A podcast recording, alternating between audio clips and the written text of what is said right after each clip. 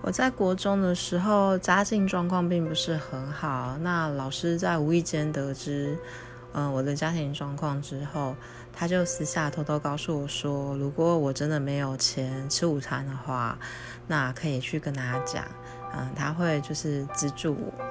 然后我真的其实也是到不得已的时候，就会去跟老师。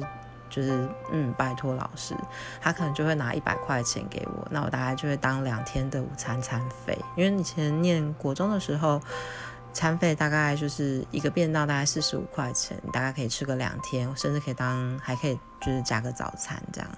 其实我当时非常感谢那个国中老师。而且我如果有一些家庭状况的问题，他几乎都会帮助我，然后排排遣我的心理压力。其实我蛮感谢那位很棒很棒的老师，祝福老师教师节快乐，身体健康。